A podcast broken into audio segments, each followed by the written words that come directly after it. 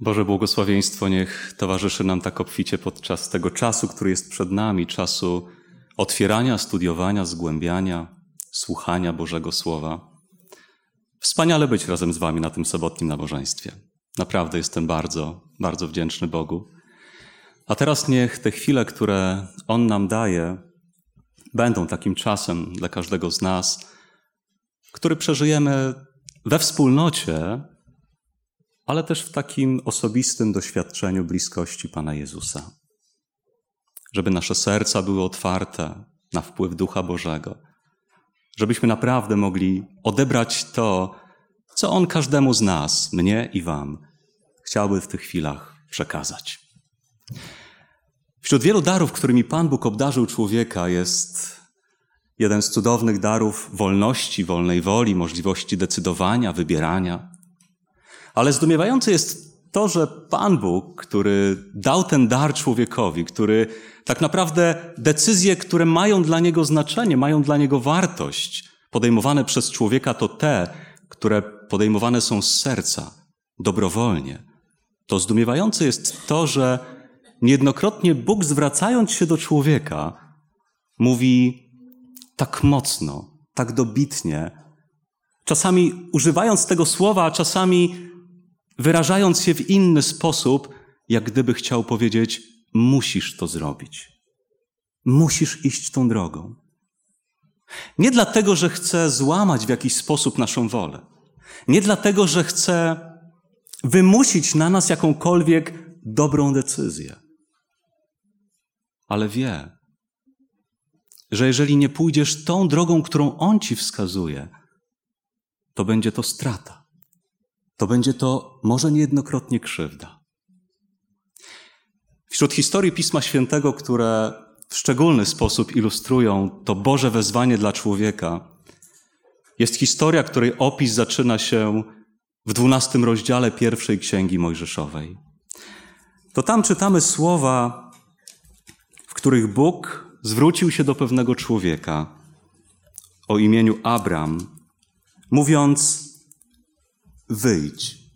Wyjdź z ziemi swojej, od rodziny swojej, z domu ojca swego do ziemi, którą tobie wskażę. Wyjdź i idź. Tam, gdzie ja ciebie pokieruję. Abraham miał wtedy 75 lat. Ale kiedy usłyszał to Boże wezwanie, usłyszał Boży głos, bez wątpliwości poszedł, mimo że w nieznane, nie wiedząc, dokąd zmierza. Poszedł, bo to, co dla niego było największą pewnością i największym gwarantem tego, że idzie drogą właściwą, to był fakt, że Pan Bóg wezwał go do tego, aby to uczynił. Zaufał Bogu. To wezwanie skierowane do Abrama było również połączone z pewną obietnicą obietnicą błogosławieństwa nie tylko dla Niego,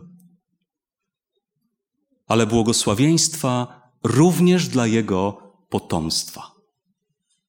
Było to o tyle dziwne, że w tym małżeństwie Abrama i Sary nie mogli mieć potomstwa. Ale obietnica Boża była bardzo wyraźna. Nie tylko Ty będziesz błogosławiony, ale również Twój potomek, Twoje potomstwo. Jak gdyby Bóg chciał powiedzieć do Abrama: Musisz czekać, aż we właściwy sposób, we właściwym czasie spełnię tą obietnicę, którą Tobie dałem. Niestety, Abram nie zaczekał. Zabrakło zaufania do Pana Boga. Ale też i czas mijał. Minęło dziesięć lat. I jak czytamy w szesnastym rozdziale tej pierwszej księgi Mojżeszowej Sara i żona Abrama rzekła do niego: Pan odmówił mi potomstwa, czytam drugi werset. Obcuj proszę z niewolnicą moją, może z niej będę miała dzieci. I usłuchał Abram głosu swojej żony. Usłuchał tej rady Saraj. Niestety nie była to dobra rada, była ona wyrazem braku zaufania do tego, że Bóg we właściwym czasie spełni swoją obietnicę. każde podążanie drogą, której nie wyznacza nam Bóg, przynosi niejednokrotnie dodatkowe kłopoty i cierpienia, których moglibyśmy uniknąć, gdybyśmy ufali Mu bezgranicznie. Już w czwartym wersecie czytamy, że gdy obcował z Hagar i poczęła, lecz gdy spostrzegła, że poczęła, zaczęła pogardzać panią swoją. I nagle w tym domu, który do tej pory wydawał się takim szczęśliwym miejscem, zaczęły pojawiać się uczucia, konflikty, niezadowolenie. Ktoś kimś pogardzał, komuś było przykro. Bóg musiał pouczyć Hagar, aby we właściwy sposób odnosiła się do Sary.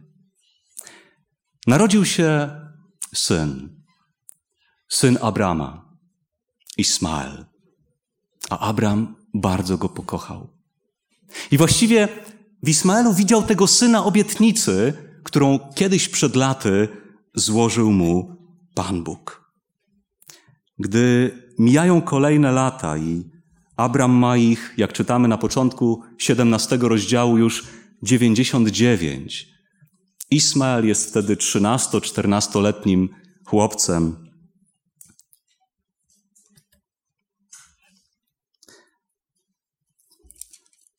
Kiedy patrzymy na początek tego rozdziału, Bóg ponownie ukazuje się Abramowi.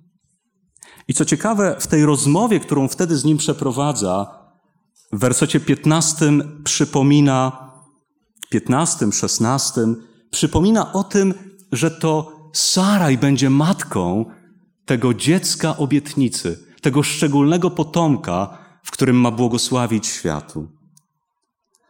Gdy Abram to usłyszał, jak czytamy werset 17, wtedy Abraham padł na oblicze swoje i roześmiał się, bo pomyślał w sercu swoim, hm, czyż stuletniemu może się urodzić dziecko? I czyż Sara dziewięćdziesięcioletnia może rodzić?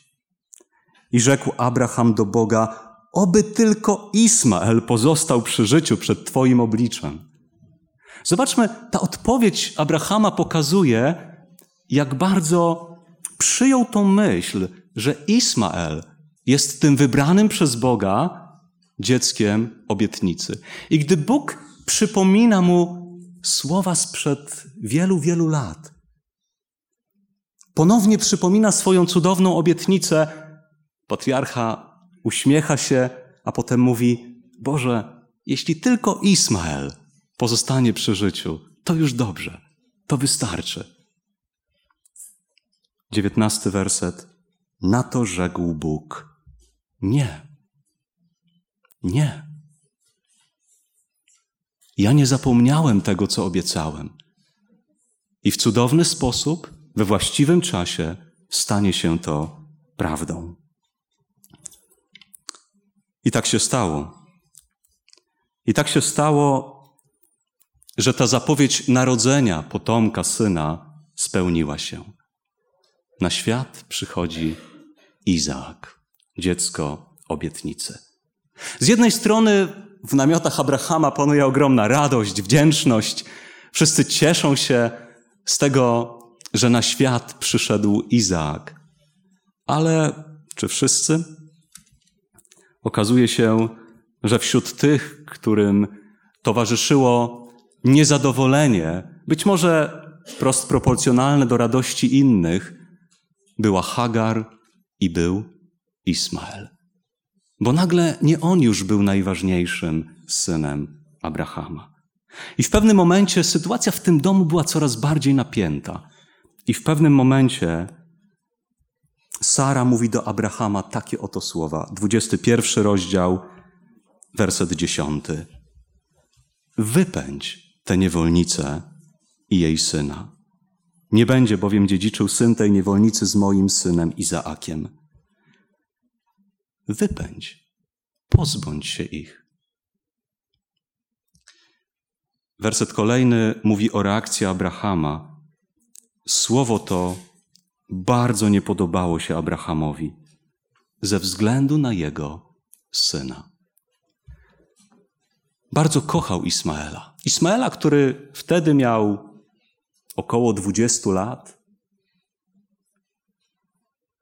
Bardzo kochał Ismaela i gdy usłyszał, że miałby go wypędzić, że miałby być może nigdy nie zobaczyć go już więcej, jego serce przepełniał niewysłowiony smutek. Bóg pocieszył go, zapewniając, że zaopiekuje się Ismaelem, jego matką, i że rada Sary jest słuszna. Uczynił to. I to było po raz pierwszy, kiedy Abraham poświęcił, oddał swojego syna. Ale to doświadczenie i ból serca, który wtedy przeżywał, były być może jedynie pewnym przygotowaniem na to, co dopiero miało go czekać. Mijają lata. Abraham ma ich już 120. I chociaż rzeczywiście w tamtym czasie ludzie żyli dłużej, to w tym wieku był już człowiekiem starszym. Otoczony powszechnym szacunkiem, autorytetem. Był w wieku, w którym raczej oczekiwało się już pewnego wyciszenia, spokoju, wolności od trosk. Bóg błogosławił mu, niczego nie brakowało. I wtedy pewnej nocy Bóg przemawia do Abrahama. 22 rozdział, i na tej historii chciałbym zatrzymać się z Wami nieco dłużej. 22 rozdział i werset pierwszy. Po tych wydarzeniach wystawił Bóg Abrahama na próbę i rzekł do niego: Abrahamie. A on odpowiedział: Otom ja. I rzekł: Weź syna swego, jedynaka swego, Izaaka, którego miłujesz. I udaj się do kraju Moria i złóż go tam w ofierze całopalnej na jednej z gór, o których ci powiem. Kiedy gdzieś w tej ciszy nocy Bóg przemówił do Abrahama i zawołał Abrahamie, odpowiedź tego męża Bożego, proroka, brzmiała: Oto ja. Jak gdyby chciał powiedzieć: Oto jestem. Gotowy czynić wszystko, co zechcesz mi rozkazać, Panie. Gdy czytać będziemy tą historię, zapewne zwrócicie uwagę, że w tych niewielu wersetach trzykrotnie Abraham wypowiada słowa oto ja, czy oto jestem. I to jest pierwszy moment, kiedy one padają. Panie, oto jestem. Gotowy pełnić Twoje rozkazy. I prawdopodobnie Abraham nie spodziewał się słów które usłyszy za chwilę. Słów, które usłyszy po wyrażeniu tej swojej gotowości, by służyć Bogu, by czynić to, co jest Jego wolą. A Bóg mówi do niego: weź syna swego i złóż go na jednej z gór w ofierze całopalnej. Kiedy patrzę w te słowa, czy nie wystarczyło, gdyby Pan Bóg powiedział: weź syna swego? Lub gdyby powiedział: weź Izaaka? To przecież było bardzo czytelne dla ojca, prawda?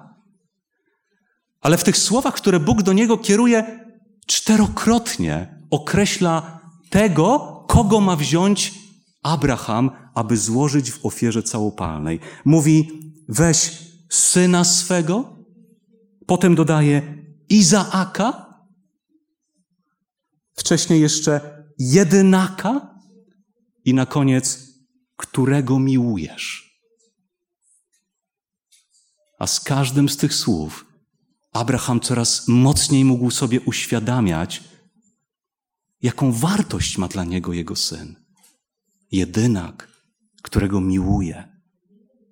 I wtedy padają te słowa: złóż go na ofiarę całopalną.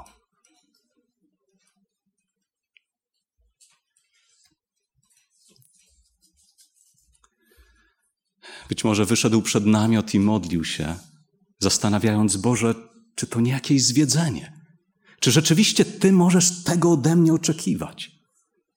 Ale oto ja. A rozkaz Boży wyraźnie brzmiał w jego sercu. Mógł wejść do namiotu, zobaczyć śpiącego Izaaka, który spokojnie odpoczywał tej nocy.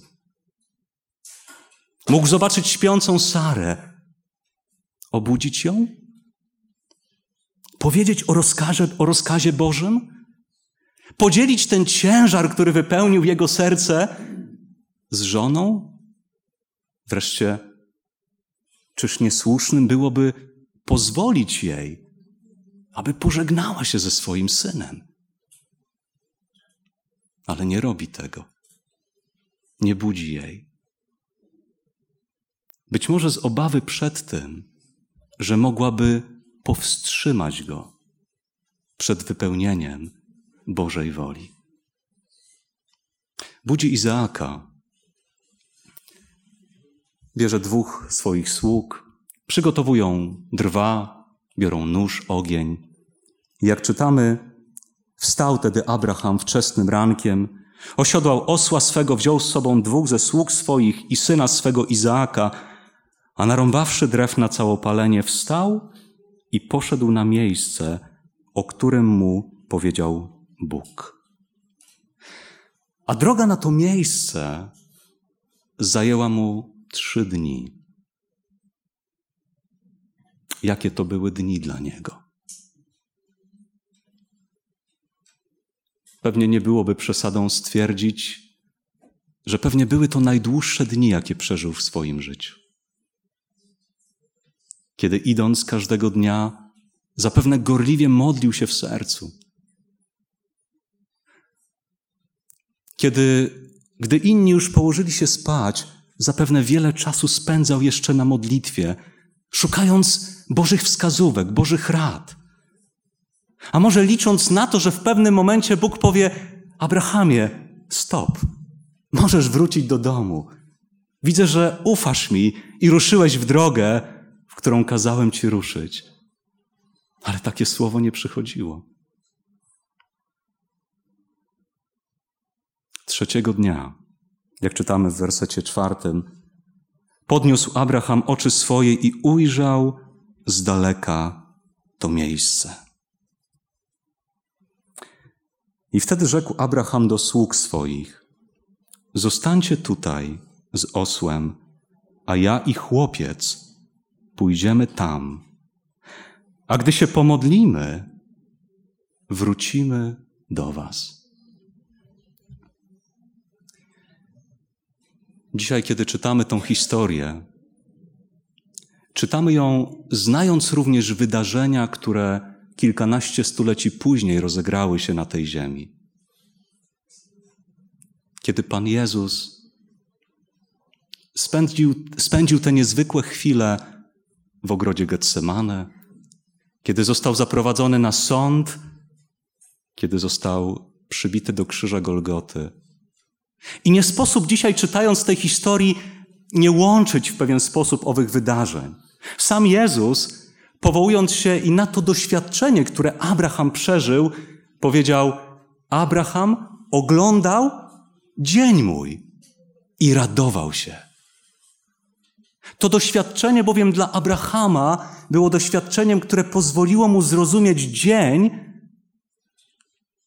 ofiary Jezusa Chrystusa. I kiedy czytam te słowa, jak to Abraham mówi do swoich sług: Zostańcie tutaj. Dalej pójdę już tylko ja i mój syn. To myślę o scenie z ogrodu Getsemane, kiedy Jezus bierze trzech ze swoich uczniów wraz z sobą. Prosi ich o modlitwę, ale w pewnym momencie mówi: Zostańcie tutaj. Jak gdyby chciał powiedzieć: Dalej już pójdę tylko ja i mój ojciec.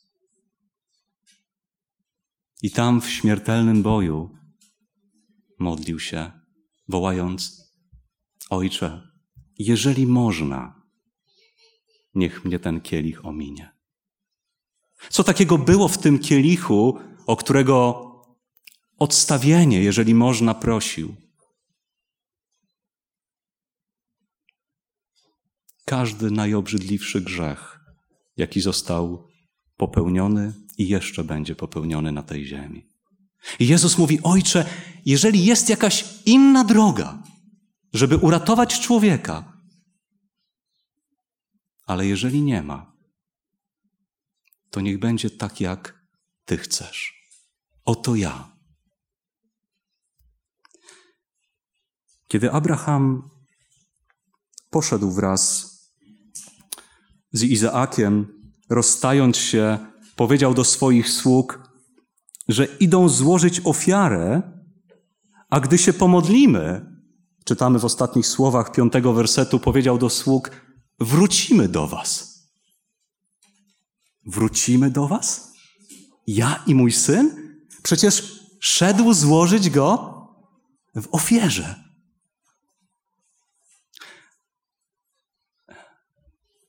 W liście do Hebrajczyków apostoł Paweł, opisując to doświadczenie i myśli, które towarzyszyły Abrahamowi, napisał o tym, że Abraham myślał być może o zmartwychwstaniu, zmartwychwzbudzeniu Izaaka, nawet gdyby miał zostać złożony w ofierze. Poszli razem. Abraham wziął drwa na całopalenie, włożył je na syna swego Izaaka, a sam zaś wziął do ręki ogień i nóż i poszli obaj razem. I w pewnym momencie tej wędrówki na wzgórze Moria ma miejsce taka rozmowa. I rzekł Izaak do ojca swego Abrahama tak: Ojcze mój. A on odpowiedział: Oto jestem, synu mój. I to miejsce, gdzie po raz drugi pojawia się ta gotowość Abrahama: Oto jestem. Być może Bóg powie mi coś przez mojego syna. Ale słowa, które brzmią, są następujące. Rzekł: Oto ogień i drwa. A gdzie jest jagnię na całopalenie? Izaak wielokrotnie udawał się z Abrahamem, ojcem swoim, na różne miejsca, aby złożyć Bogu ofiarę. Zabierali drwa, ogień, nóż i zawsze zabierali baranka. Zawsze zabierali jagnię. Ale teraz ten miły, słodki głos syna mówi: Ojcze mój. I powiem Wam, drodzy, że nie wiem, co czuł Abraham, kiedy usłyszał słowa: Gdzie jest jagnię na całopalenie? Ale mając świadomość, którą miał, te słowa musiały bardzo boleśnie przeszywać jego serce. I pomimo tego bólu udzielił takiej odpowiedzi: Bóg upatrzy sobie jagnię na całopalenie, synu mój. I szli obaj razem. Kiedy znaleźli się na wzgórzu, razem zbudowali ołtarz z kamieni, ułożyli na nim drwa. I dopiero wtedy Abraham powiedział synowi swemu, dlaczego znaleźli się tutaj razem. I powiedział mu o tym, że to on ma być tą ofiarą, tym jagniem złożonym na całopalenie. Około dwudziestoletni młodzieniec i jego stu dwudziestoletni ojciec. Drodzy, gdyby Izaak chciał, bardzo łatwo mógłby uciec z tego miejsca. Bardzo łatwo mógłby nie znaleźć się na tym ołtarzu. Ale ofiara, którą złożył wtedy Abraham, była nie tylko ofiarą Abrahama. To była w pełni ofiara Izaaka. Gdy czytamy opis tej sceny w natchnionych słowach ducha proroctwa, możemy znaleźć zdania, które mówią o tym, że Izaak dobrowolnie położył się na drwa przygotowane na ołtarzu i pomógł słabym, drżącym rękom Abrahama związać się.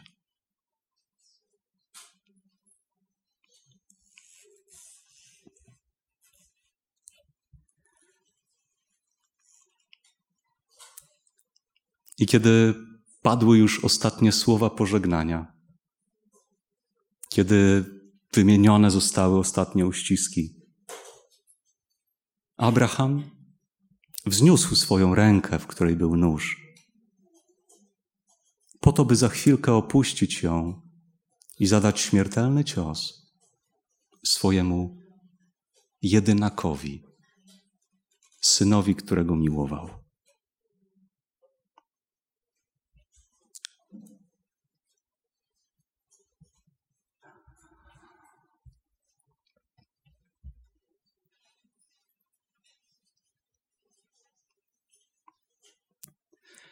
Kiedy dłoń Abrahama była wyciągnięta w górze, w jego sercu zapadła już ostateczna decyzja. To dlatego Jakub również, opisując to wydarzenie w swoim liście, w drugim rozdziale, w wersetach od 21 do 23, napisał: Czyż Abraham, praojciec nasz, nie został usprawiedliwiony z uczynków, gdy ofiarował na ołtarzu Izaaka syna swego? Jakub pisze, że Abraham ofiarował syna swego, mimo iż wiemy, że do końca ta ofiara nie została doprowadzona, ale w sercu zapadły ostateczne decyzje. Widzisz, że wiara współdziałała z uczynkami Jego i że przez uczynki stała się doskonała. I wypełniło się pismo, które mówi: I uwierzył Abraham Bogu, i poczytane mu to zostało ku usprawiedliwieniu i nazwany został przyjacielem Boga. I kiedy dłoń uzbrojona w nóż miała spaść na ukochanego syna, wtedy anioł pański zawołał nań z nieba: Abrahamie, Abrahamie. A on rzekł: Oto ja. I po raz trzeci pojawia się to słowo Abrahama, słowo, w którym wyraża tą gotowość wysłuchania każdego Bożego rozkazu i spełnienia go. Oto ja. I rzekł: Nie podnoś ręki na chłopca i nie czyń mu nic, bo teraz wiem, że boisz się Boga, gdyż nie wzbraniałeś się ofiarować mi jedynego syna swego. A gdy Abraham podniósł oczy, ujrzał ze sobą, za sobą barana, który rogami uwikłał się w krzakach. Poszedł tedy Abraham, a wziąwszy barana, złożył go na całopalenie zamiast syna swego.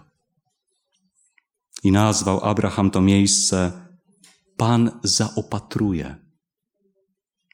Dlatego mówi się po dzień dziś, na górze Pana jest zaopatrzenie. Pan zaopatruje. Została złożona ofiara zamiast Izaaka. I Abraham oglądał dzień Chrystusa i radował się. Radował się z tego, że nie musiał umierać jego syn, że nie musiał umierać on, bo ktoś zamiast tą ofiarę przyjmie, złoży i poniesie. Któregoś dnia Chrystus, rozmawiając ze swoimi uczniami, powiedział tak. Ewangelia Mateusza, 16 rozdział i werset 21.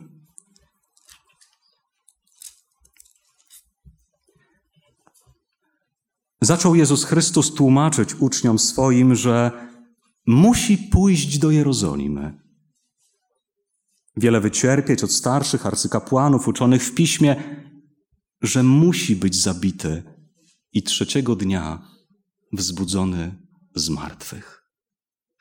Zaczął mówić swoim uczniom, że musi iść w bardzo konkretnym celu do Jerozolimy, że musi zostać zabity, poniżony, wyśmiany.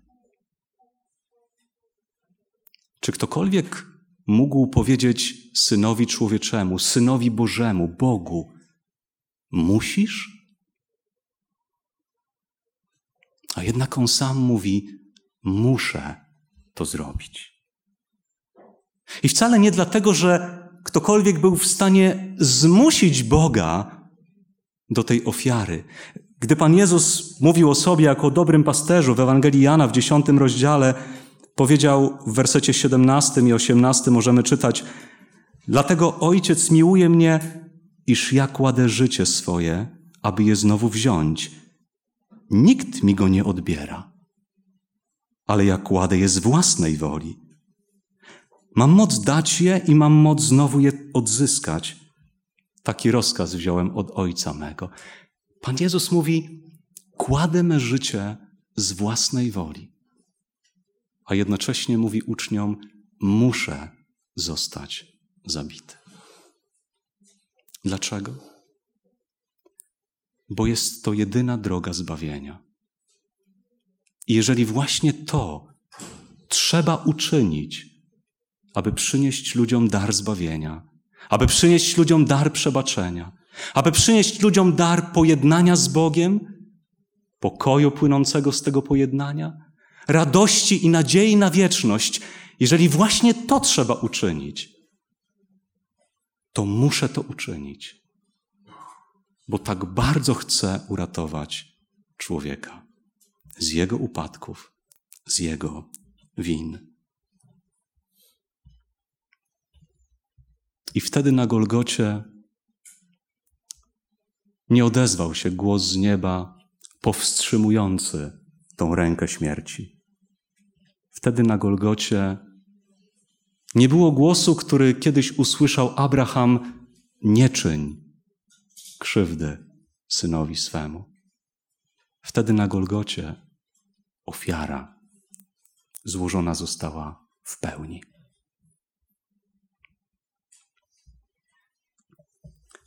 Ostatni fragment, który chcę przeczytać razem z Wami i pewną krótką historią podzielić się, zapisany jest w Psalmie 40.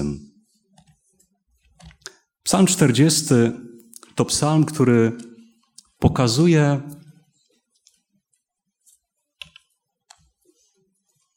wiele ważnych informacji dotyczących przyjścia Mesjasza, Zbawiciela, tego pierwszego przyjścia, które miało służyć zbawieniu człowieka. I w psalmie tym czytamy werset ósmy oraz werset dziewiąty. Słowa, które wyrażają postawę Chrystusa, postawę Mesjasza, z którą przyjdzie na tą ziemię. Czytamy tam oto takie słowa. Wtedy rzekłem: Oto przychodzę. W zwoju księgi napisano o mnie: Pragnę czynić wolę Twoją, Boże mój, a zakon Twój jest we wnętrzu moim. Ta postawa, z którą Chrystus przyszedł na tą ziemię, oto przychodzę, oto jestem, aby pełnić wolę Bożą. Jakimś odbiciem tej postawy była ta postawa Abrahama, który na głos Boży odpowiedział: Oto jestem gotowy, aby pełnić wolę Bożą. Wśród wielu historii, które chociaż zawsze w niedoskonały sposób, ale jednak nieco przybliżają nam miłość Ojca, poświęcenie Syna, jest pewna historia, być może znana dla wielu z Was, która opowiada o pewnym ojcu i synu, znanym z tego, iż od dziesięcioleci razem biegają, biorą udział w wielu maratonach, które odbywają się na całym świecie, a nawet zawodach triatlonowych, gdzie jest i etap, który polega na tym, aby płynąć, jechać na rowerze i biec. Nie byłoby może nic dziwnego w tym, że biegają razem, gdyby nie fakt, że syn urodził się z czterokończynowym porażeniem mózgowym, tak że jego ręce i nogi nie są władne i nie może korzystać z nich we właściwy sposób. Sugerowano rodzicom, że być może powinni oddać gdzieś do jakiegoś domu opieki swe dziecko, ale chcieli zapewnić mu jak najbardziej normalne, jak najlepsze dzieciństwo. Opiekowali się nim. Studenci z pobliskiego uniwersytetu dzięki komputerowi, pewnym programom dali możliwość komunikowania się syna z rodziną. I któregoś dnia syn poprosił swojego ojca, aby wzięli razem udział w pewnym kilkumilowym biegu charytatywnym. Ojciec zgodził się, a wyglądało to w ten sposób, że biegli przez te kilka mil, a ojciec pchał wózek ze swoim synem przed sobą. I tak ukończyli ten pierwszy bieg. Jak sam powiedział, po biegu czułem się bardziej niepełnosprawny niż mój syn. Ale kiedy spojrzałem w jego twarz, kiedy zobaczyłem tą niezwykłą radość, kiedy zobaczyłem ten niezwykły uśmiech na jego twarzy, wiedziałem, że to będzie coś, co będziemy czynić dalej. Od tamtej pory wzięli udział w ponad tysiącu biegach. Skończyli wielokrotnie najsłynniejszy na świecie maraton bostoński. Ojciec, biegnąc przed sobą, pchał wózek ze swoim synem.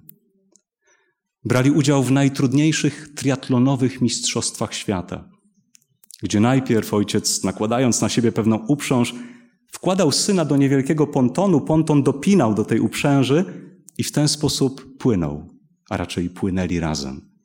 A kiedy pokonali ten odcinek,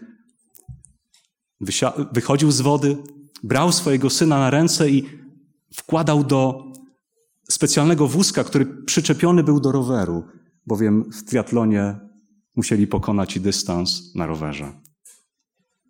A kiedy pokonali już ten dystans, znów brał na ręce swojego syna, wkładając go do wózka, który pchał przed sobą, aby pokonać tym razem bieg. Wiele triatlonowych mistrzostw świata ukończyli razem w ten sposób. Jakiś czas temu syn napisał do ojca pewien list. I pozwólcie, że na koniec kilka zdań z tego listu chciałbym nam zacytować. Bo syn doskonale zdaje sobie sprawę z tego, że nie przeżyłby, nie doświadczyłby, nie uczyniłby tego wszystkiego bez ogromnej determinacji swojego ojca, bez ogromnej miłości swojego ojca. W tym liście napisał tak: Mam spis rzeczy, które zrobiłbym dla ciebie, gdybym nie był niepełnosprawny. Oto, co jest na szczycie tej listy. Starałbym się ze wszystkich sił ciągnąć cię, wieść i pchać podczas triatlonowych mistrzostw świata. A potem popchnąłbym cię przez cały maraton bostoński i zaopiekowałbym się Tobą, kiedy będziesz stary. A w ostatnim zdaniu tego krótkiego listu napisał: Nie dlatego, że muszę, ale dlatego, że chcę. Nie dlatego, że muszę, ale dlatego, że chcę.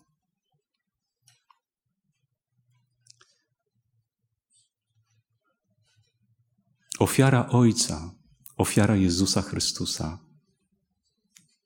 dokonała się na tej ziemi nie dlatego, że musiał, ale tak bardzo chciał.